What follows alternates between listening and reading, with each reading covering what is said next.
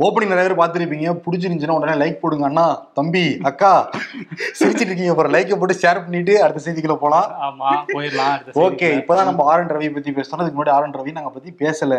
ஆளுநரை பத்தி பேசவே இல்ல. இப்பதான் நாங்க பேச போறோம். டிஸ்கிளைமர் நாங்க போட்டுட்டோம். ஓகே ஆளுநர் ஆர் என் ரவி என்ன பண்ணிருக்காருன்னா பாரதியாருடைய பிறந்த தினம் டிசம்பர் பதினொன்னாம் நாள். நேத்த கொண்டாடி இருக்காரு ஆளுநர் கவர்னர் மாளிகையில. அது எப்படி நேத்து கொண்டாடினாரு? என்ன ரீசன்னா. கார்த்திகை மாதம் மூல நட்சத்திரம் நேத்தான் வருதான் பாரதியோட பிறந்த தினத்துக்கு. ஓ நட்சத்திரம் பார்த்து கொண்டாடி இருக்காரு நட்சத்திரம் பார்த்து பாரதியாருக்கே பிறந்தநாள் கொண்டாடுறாரு ஆளுநர் ரவி. இவ்வளவு தேதியெல்லாம் பாக்குறாரு.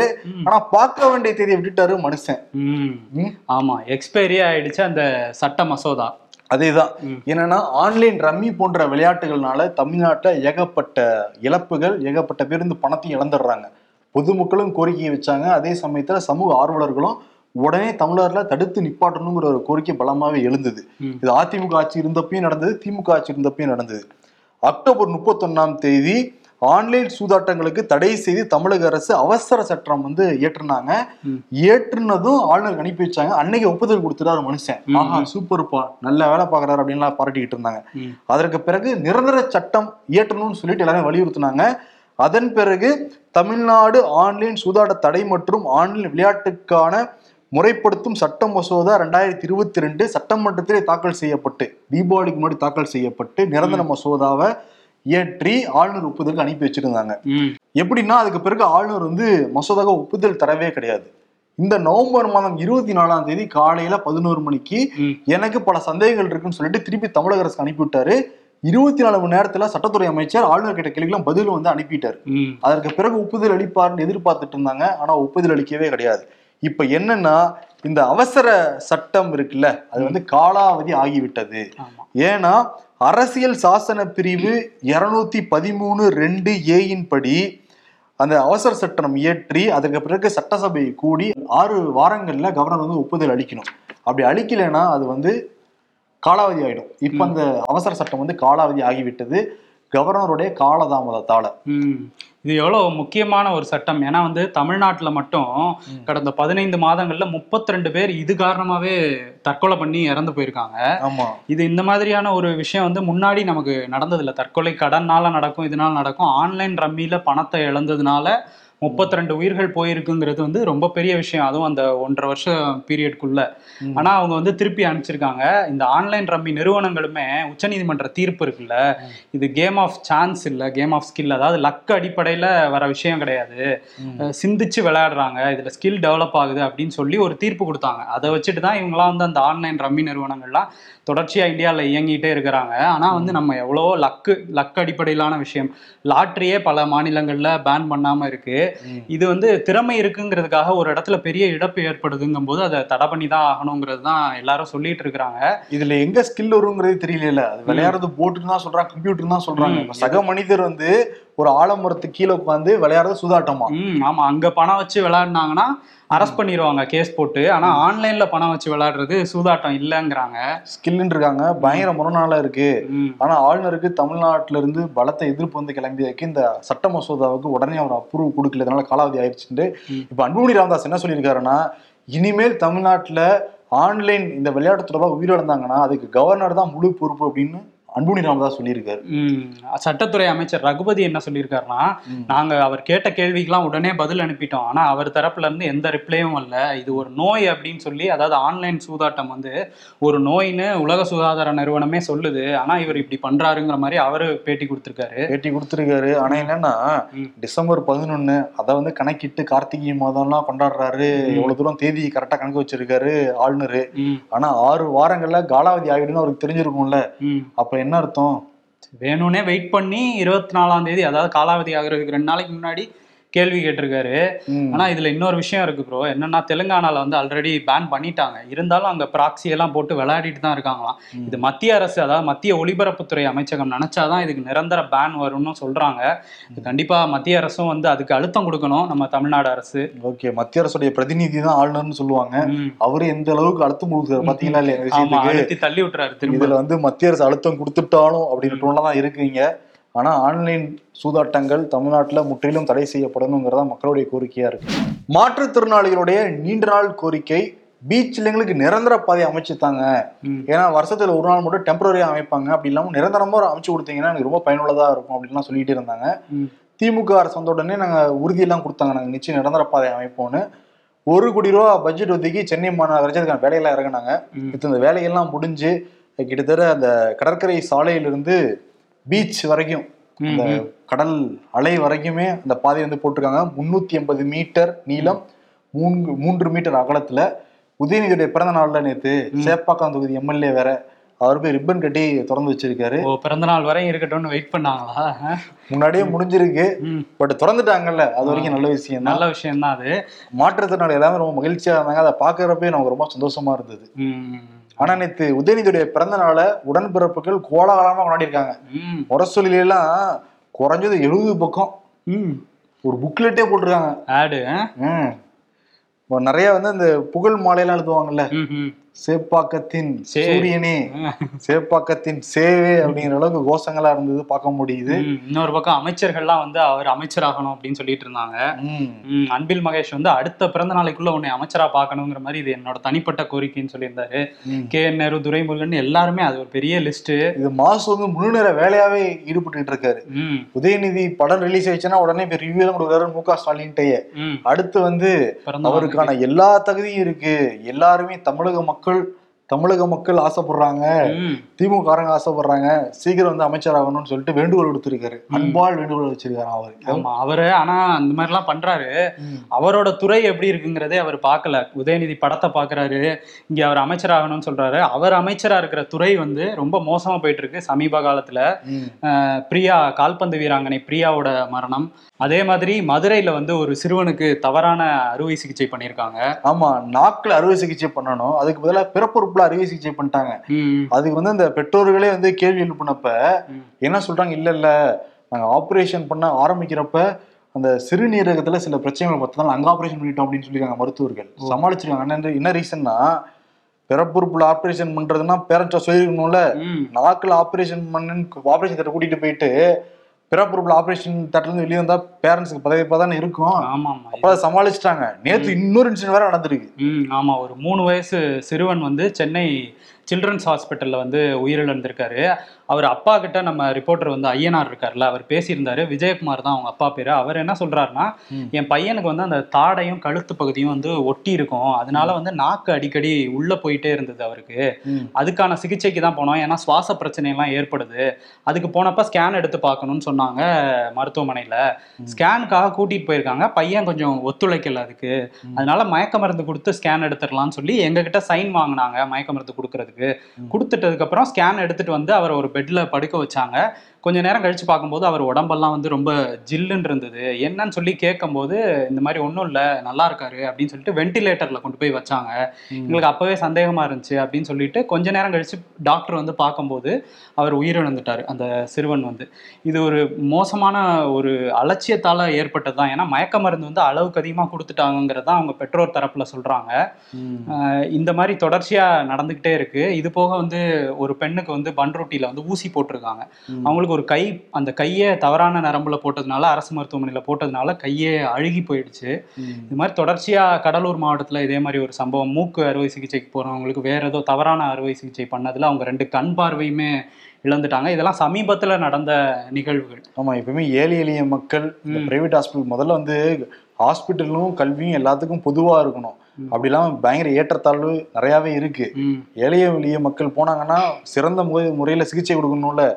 அவர் அமைச்சர் அதை ஃபோக்கஸ் பண்ணவே இல்லை. தன்னோட துறையை ஃபோக்கஸ் பண்ணலன்னு இவ்வளவு லிஸ்ட் கொடுக்குறப்பே தெரியுது. உதயநிதி பக்கம் ஃபோக்கஸ் வச்சுட்டு இருந்தா அப்புறம் எப்படி மக்கள் பிரச்சனை வைப்பாங்க. எப்படி உதவி செய்வாங்க? ஆமா. ஆனா சமாளிக்கிறாங்க. அலட்சியத்தை வந்து மறைக்கிறாங்க. இதுதான் தொடர்ச்சியா பண்ணிட்டு இருக்கிறாங்க. பள்ளி கல்வித்துறையில ஏற்பட்ட அலட்சியம் அந்த தொற்று நோய் வந்து அப்படியே பரவி சுகாதாரத்துறை அமைச்சது வந்திருக்கு. அடுத்து எந்த துறைக்கு மாறும்னு தெரியல. எல்லாம் பாதிக்கப்படுறது ஏழை எளிய மக்கள் தான். ஆமா. தொடர்ச்சியா அவங்க இதே தான் பண்ணிட்டு இருக்காங்க உதயநிதியே ஃபோக்கஸ் பண்ணிட்டு இருக்காங்க ஆனா என்ன சொல்லியிருக்காரு சீமான்னா பேட்டியில என்ன சொல்லியிருக்காரு? உதயநிதி வந்து அமைச்சர் ஆயிட்டாருன்னா தமிழ்நாடே தலைகீழா மாறிடும். சிங்கப்பூரா மாத்திருவாரு தமிழ்நாட்டை அப்படின்னு வந்து கிண்டல் பண்ணியிருக்காரு. உடன்பிறப்புகள் பொங்கி. களமாடிட்டு இருந்திருப்பாங்களே? சோசியல் மீடியால? ஆமா. தமிழக காங்கிரஸ் தலைவர் கே எஸ் அழகிரி அவர் வந்து உதயநிதிக்கு சப்போர்ட் பண்ணிட்டு இருக்காரு. அமைச்சர் ஆகணும் அவர் அமைச்சர் ஆகணும் அப்பதான் கண்கள் குளிரும் அப்படி வந்து பேசிட்டு இருக்காருல மனுஷன். இப்ப என்னன்னா அவருடைய போஸ்டே மாத்த போறாங்களா அதுக்கு தேதியும் குறிச்சிருக்காங்க. டிசம்பர் ஆறாம் தேதி தமிழ்நாடு மாநில காங்கிரஸ் கட்சி தலைவர் கே எஸ் அழகிரி மாற்றப்படுவாராம். தேதி குறிச்சிருக்கு டெல்லி மேலிடம். ஆமா. அவர் பதவியே போக போகுது. இவர் வந்து அமைச்சர் பதவிக்கு பேசிட்டு இருக்காரு. ரெக்கமெண்ட் பண்ணிக்கிட்டு இருக்காரு. ஆமா. டிசம்பர் ஆறாம் தேதி அந்த டிசம்பர் அஞ்சோட குஜராத் தேர்தல் முடிஞ்சிடுறதுனால. டிசம்பர் ஆறாம் தேதி வந்து தலைவரை மாத்த போறதா காங்கிரஸ் வட்டாரங்கள்ட்ட நம்ம கோபாலகிருஷ்ணன் ரிப்போர்ட்டர் வந்து பேசியிருக்காரு. அப்ப வந்து தகவல் சொல்லியிருக்காங்க. கிட்டத்தட்ட உறுதியாயிடுச்சான் அது ஆறாம் தேதி மாத்திருவாங்களாம் கன்ஃபார்ம் தான். நைன்டி நைன் பர்சன்ட் கன்ஃபார்ம்ங்கிறாங்க Confirm. ஆனா என்னன்னா இருபத்தி தேதி ஒரு கிளம்ப போறாங்க தமிழ்நாடு முழுக்க. எழுபத்தி ரெண்டு மாவட்டங்களுக்கும் அந்த அமைப்பு ரீதியா காங்கிரஸ் கட்சியில எழுபத்தி ரெண்டு மாவட்டங்களா பிரிச்சு வச்சிருக்காங்க. அதை வலு வலுப்படுத்துறதுக்கு கிளம்புறாராம் ஓ பாதி வெளியில இருக்கும் போதே பதவி போயிடும்னு நினைக்கிறேன். திருப்பி. கிளம்புங்க திருப்பி சென்னைக்கே போங்கன்னு சொல்ல போறாங்கன்னு நினைக்கிறேன். ஜோதிமணிக்கும் செல்லக்குமார் இருக்காங்கல்ல. இவங்க ரெண்டு பேருக்கு தான் தலைவர் ஆகுறதுக்கு வாய்ப்பு அதிகமா இருக்கதும் காங்கிரஸ் வட்டாரங்கள்ல சொல்றாங்க. ஆனா என்னன்னா யார் காங்கிரஸ் கட்சி தலைவர் ஆனாலுமே சரி திமுக கூஜை தான் தூக்கணும். ஏன்னா பாருங்க உதயநிதி வந்து புகழணும் அமைச்சராகணும் சொல்லணும் உடன்பிறப்புகளோட வந்து இவங்க அதிகமா கூவணும். பல பிரச்சனைகளா இருக்குல்ல. இருக்கு. ஆனா இவர் ஓவரா கூவரா இருந்தா இவரை மாத்தவே போறாங்களாம். அதுவும் சொல்றாங்க. சொல்றாங்க. ஆனா கூட்டணியில் இருக்கணும்னா கொஞ்சம் கூவிதான் ஆகணும். எந்த கூவல் திலகம் அடுத்து வராங்கிறத பொறுத்திருந்து பார்க்கலாம். தமிழ்நாட்டுல ரெண்டு கோடியே முப்பது லட்சம் வீட்டு உபயோக மின் இணைப்பு இருக்கு. அதே மாதிரி இருபத்தி ரெண்டு லட்சம் விவசாயிகளுடைய மின் இணைப்பு இருக்கு. கிட்டத்தட்ட ஒரு பதினோரு லட்சம் குடிசை வீடுகளுக்கான மின் இணைப்பு இருக்கு இப்போ ஒரே சர்க்குலர் பேருக்கு எல்லாருக்குமே. உடனே உங்களோட ஆதார் கார்டோட இந்த மின் இணைப்பு அட்டையை இணைக்கணும் நீங்க. அப்படி இணைக்கலைன்னா உங்களால வந்து மின் கட்டணத்தை செலுத்த முடியாதுங்கிற மாதிரி ஒரு அறிவிப்பு. உடனே அந்த ஆன்லைன்ல போய் வந்து மாத்த ட்ரை பண்ணிருக்காங்க. ஜாம் ஆயிருக்கு. நேர்லயும் போயிருக்காங்க. அந்த கூட்டம் வந்து குடுமி இருக்கு. கியூவா இருக்குது. ஆமா. இப்ப என்ன சொல்லியிருக்காங்கன்னா நீங்க வந்து அப்படி இணைக்கலைன்னா ஆதார் கார்டையும் மின் இணைப்பட்டையும் இணைக்கலைன்னா நீங்க நேர்ல போய் கட்டணம் செலுத்திக்கலாம். ஆனா ஆன்லைன்ல செலுத்த முடியாத மாதிரி பத்தி அறிவிச்சிருக்காங்க. ஆனா ஆதார் கார்டுல இணைக்கிறதன் மூலமாக அந்த நூறு யூனிட் வரைக்கும் மின்சாரம் இலவசமா கொடுக்குறாங்க. கட்டணம் இல்லாம கொடுக்குறாங்க தமிழக அரசு. அதுக்கு எந்தவித பாதிப்பும் ஏற்படாது. அதே மாதிரி விவசாயிகளுக்கு நெசவாளர்களுக்கு இந்த நிறைய பேர் கொடுத்துக்கிட்டு இருக்கோம். அவங்களுக்கு எந்த விதமான பாதிப்பு ஏற்படாதுன்னு சொல்லிட்டு மின்சாரத்துறை அமைச்சர் செந்தில் பாலாஜி சொல்லியிருக்காரு. ஆனா டிசம்பர் முப்பத்தொன்னு வரைக்கும் தான் இலக்கம் அது வரைக்கும் அந்த நிறைய சிறப்பு முகாம்லாம் நடத்த போறாங்களாம். இணைக்கிறதுக்காக. நம்ம அந்த மின்துறை அதிகாரிகள்கிட்ட பேசும்போது அவங்க இது என்ன? இதோட பின்னணி என்ன? அப்படின்னு கேட்கும்போது அவங்க சொல்ற விஷயம் என்னவா இருக்குன்னா ஒருத்தர் வந்து ஏழு வீடு வச்சிருக்காரு.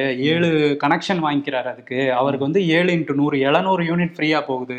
இதனால மின்சாரத்துறைக்கு வந்து வருவாய் பற்றாக்குறை ஆகுது. அதனால வந்து ஆதாரம் இணைச்சிட்டாங்கன்னா அவங்க பேர்ல எவ்வளோ இது இருக்குங்கிறது தெரிஞ்சிடும் மீட்டர்ஸ் இருக்குங்கிறத. அதை வந்து ஒரு ஆளுக்கு ஒண்ணுங்கிற மாதிரி அதாவது மீட்டர் எவ்வளோ வேணா கொடுப்போம். ஆனால் ஒரு நூறு யூனிட் தான் ஃப்ரீ மீ மீதி ஆறு வீட்டுக்கும் அந்த நூறு யூனிட்டுக்கான காசு அவங்க கட்டுற மாதிரி இருக்கும் அப்படிங்கிற மாதிரி ஒரு விஷயம் சொல்றாங்க. இதனால வருவாய் அதிகரிக்கும் மின்சாரத்துறைக்குன்னு சொல்றாங்க. இதுல இன்னொரு பிரச்சனை இருக்கு. ஏற்கனவே வாடகை வீட்டில் இருக்கிறவங்க வந்து அந்த நூறு யூனிட் கிடைக்கிறது இல்ல. இப்போ ஒரே மீட்டர் ஒரு வீடு இருந்தா இந்த மேல மூணு வீடு நாலு வீடு இருந்தா கூட ஒரே மீட்டர் தான் வைக்கணும் அப்படிங்கிற மாதிரி ஒரு விஷயத்த கொண்டு வராங்க. இதுல வாடகைக்கு இருக்கவங்களுக்கு ப- பல பிரச்சனைகள் வரும்னு சொல்றாங்க. இப்ப என்ன சாதாரணமாகவே திமுக ஆட்சிக்கு வந்ததுக்கு பிறகு ஆயிரம் ரூபா இடத்துல மூணாயிரம் நாலாயிரம் வர- வருது. இதுல இணைக்க வர சொல்லிட்டாங்கல்ல. கல்யாணம் எல்லாம் பண்ணி வச்சிருக்காங்க. ஆதார் அட்டைக்கும் மின் இணைப்பு இட்டைக்கும் ஆமா. இது எவ்வளவு பணத்தை குட்டி போட போகுதுங்கிறது தெரியல. தெரியல. எவ்வளவு பில் வர போகுதுன்னு தெரியல. பொறுத்திருந்து பார்ப்போம். சீனாவின் அதிபர் ஜி ஜின்பிங்க்கு எதிராக மக்கள் வந்து கிளர்ச்சி எழுந்து போராட்டம் நடத்த ஆரம்பிச்சிருக்காங்க. சீனா முழுக்க. என்ன ரீசன்னா கோவிட் தொற்று நாலு நாள் அதிகமாயிட்டு இருக்கு. அது ஒரு பிரச்சனை. இன்னொரு பிரச்சனை என்னன்னா திருப்பி லாக்டவுனு ரெஸ்ட்ரிக்ஷன்ஸ் எல்லாம் மக்கள் விரும்பவே இல்லைங்க ஆமா அங்க விரும்பல. என்னன்னா இந்த போராட்டம் எப்படி வெகுண்டு எழுந்தது அப்படின்னா போன வாரம் சீனால ஜின்ஜியாங்னு ஒரு மாகாணம் இருக்கு. அங்க உரும்கி அப்படிங்கிற அந்த தலைநகர் பகுதியில வந்து என்ன இருக்கு ஒரு குடியிருப்பு பகுதியில பயங்கரமா தீ பிடிச்சிக்கிச்சு. தீ பிடிச்சிட்டோன்னே எல்லாரும் வெளியே ஓடி வந்திருக்காங்க. அந்த குடி குடியிருப்பு பகுதியோட ஒரு பகுதியை வந்து பூட்டி வச்சிருக்காங்க. ஏன்னா கொரோனா லாக்டவுனுக்கான ரெஸ்ட்ரிக்ஷன் அது. அதனால அந்த பகுதியில இருந்து மக்கள் வெளியேற முடியாம ஒரு பத்து பேர் வந்து உடல் கருகி இறந்து போயிடுறாங்க. இதனால தான் மக்கள்லாம் ஒன்று சேர்ந்துட்டாங்க. எவ்வளோ நாள் எங்களை அடைச்சே வைப்பீங்க? ஏன்னா ஷாங்காய் அந்த மாதிரியான சில இடங்கள்லாம் வந்து கொரோனா ஓவராக பரவணுன்னே வீட்டை விட்டு வெளியே வரக்கூடாது அப்படின்னு கடும் கட்டுப்பாடு. ஜீரோ கோவிட் அப்படின்னு ஒரு விஷயம் சொல்றாங்க. அங்கே கொண்டு வந்திருக்காங்க. அதனால கடுமையான கட்டுப்பாடு மீறுறவங்களுக்கு கடுமையான தண்டனைன்னு போட்டு வாட்டி வதச்சிக்கிட்டு இருந்திருக்காரு. Xi Jinping. அதனால வந்து அந்த கோவம் இருந்துகிட்டே இருந்திருக்கு மக்களுக்கு. ஏன்னா மூணு வருஷமா இதே மாதிரி பண்ணிட்டு இருக்கீங்கங்கிற கோவம் இருந்துட்டே இருக்கு. அந்த கோவம் வந்து இந்த பத்து பேர் உயிரிழந்ததுல வெளியே போராட்டமா வந்திருக்கு. இது வந்து அரிதான ஒரு நிகழ்வுன்னு சொல்றாங்க. ஏன்னா சீனாலலாம் வந்து வெளியே வந்து யாரும் இவ்வளோ பெரிய போராட்டத்தை இதுக்கு முன்னாடி முன்னெடுத்ததே இல்லை. அதுவும் கம்யூனிஸ்ட் கட்சிக்கு எதிராக கோஷம்லாம் எழுப்புறாங்களாம். இதெல்லாம் அந்த வரலாற்றிலே நகர்ந்து நடந்ததில்ல. அதை நடத்த வச்சிட்டாரு ஜி ஜின்பிங். எப்பயுமே அழுத்த அழுத்தம் கொடுக்கறப்ப அது வெடிக்கிறப்ப வச்சுக்கோங்களேன் பயனா வெடிச்சு வரும். ம், அதேதான் சீனால நடந்துகிட்டு இருக்கு. அதே மாதிரி வடகொரியா இருக்குல்ல அங்க ஏவுகணை சோதனை தொடர்ந்து நடத்திக்கிட்டு இருக்காரு நம்ம சின்ன அண்ணாத்த. கிம் ஜான் உன் நேத்து என்ன பண்ணிருக்காரு? இந்த சயின்டிஸ்ட்லாம் ஒண்ணா கூப்பிட்டு வச்சு தன்னுடைய மகளெல்லாம் அறிமுகப்படுத்தி இந்த மீட்டிங்லாம் போட்டிருக்காரு மகள் கூட. அப்படியா? என்ன பண்ண காத்திருக்காருன்னே தெரியல. ஆனா சீனால கூட அரசுக்கு எதிராக போட்டா நடக்கலாம். வடகொரியால அரசுக்கு எதிராக போட்டா நடக்குமா? போராட்டம் நடக்குமா? நடக்க விடுவாங்களா? அங்க வந்து அங்க தலைநகர்ல இவர் சொல்ற ஆள் தான் இருக்கணுமா குடியே இருக்கணுமா? அப்படி வச்சிருக்காரு கட்டுப்பாடு. ஆமா.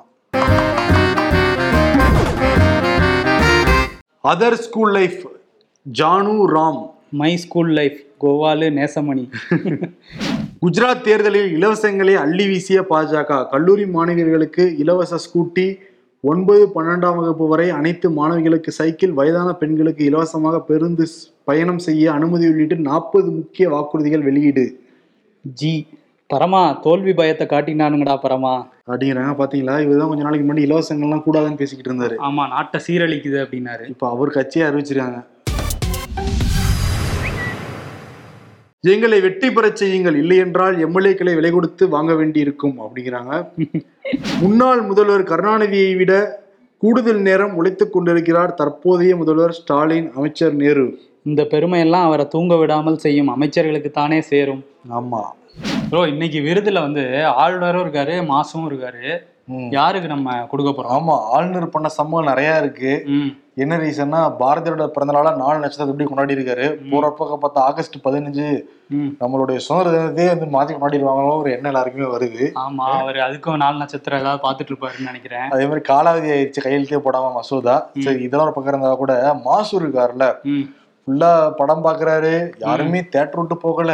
எப்பயுமே பாட்டு பாக்குறப்பெல்லாம் தம்மடி எழுதிடுவாங்க பழங்கால திருப்பி எல்லாம் சொல்லுவாங்கல்ல அத வந்து சொல்லிட்டு இருக்காரு. முதல்வர்கிட்ட முதல்வர்கிட்ட சொல்றாரு.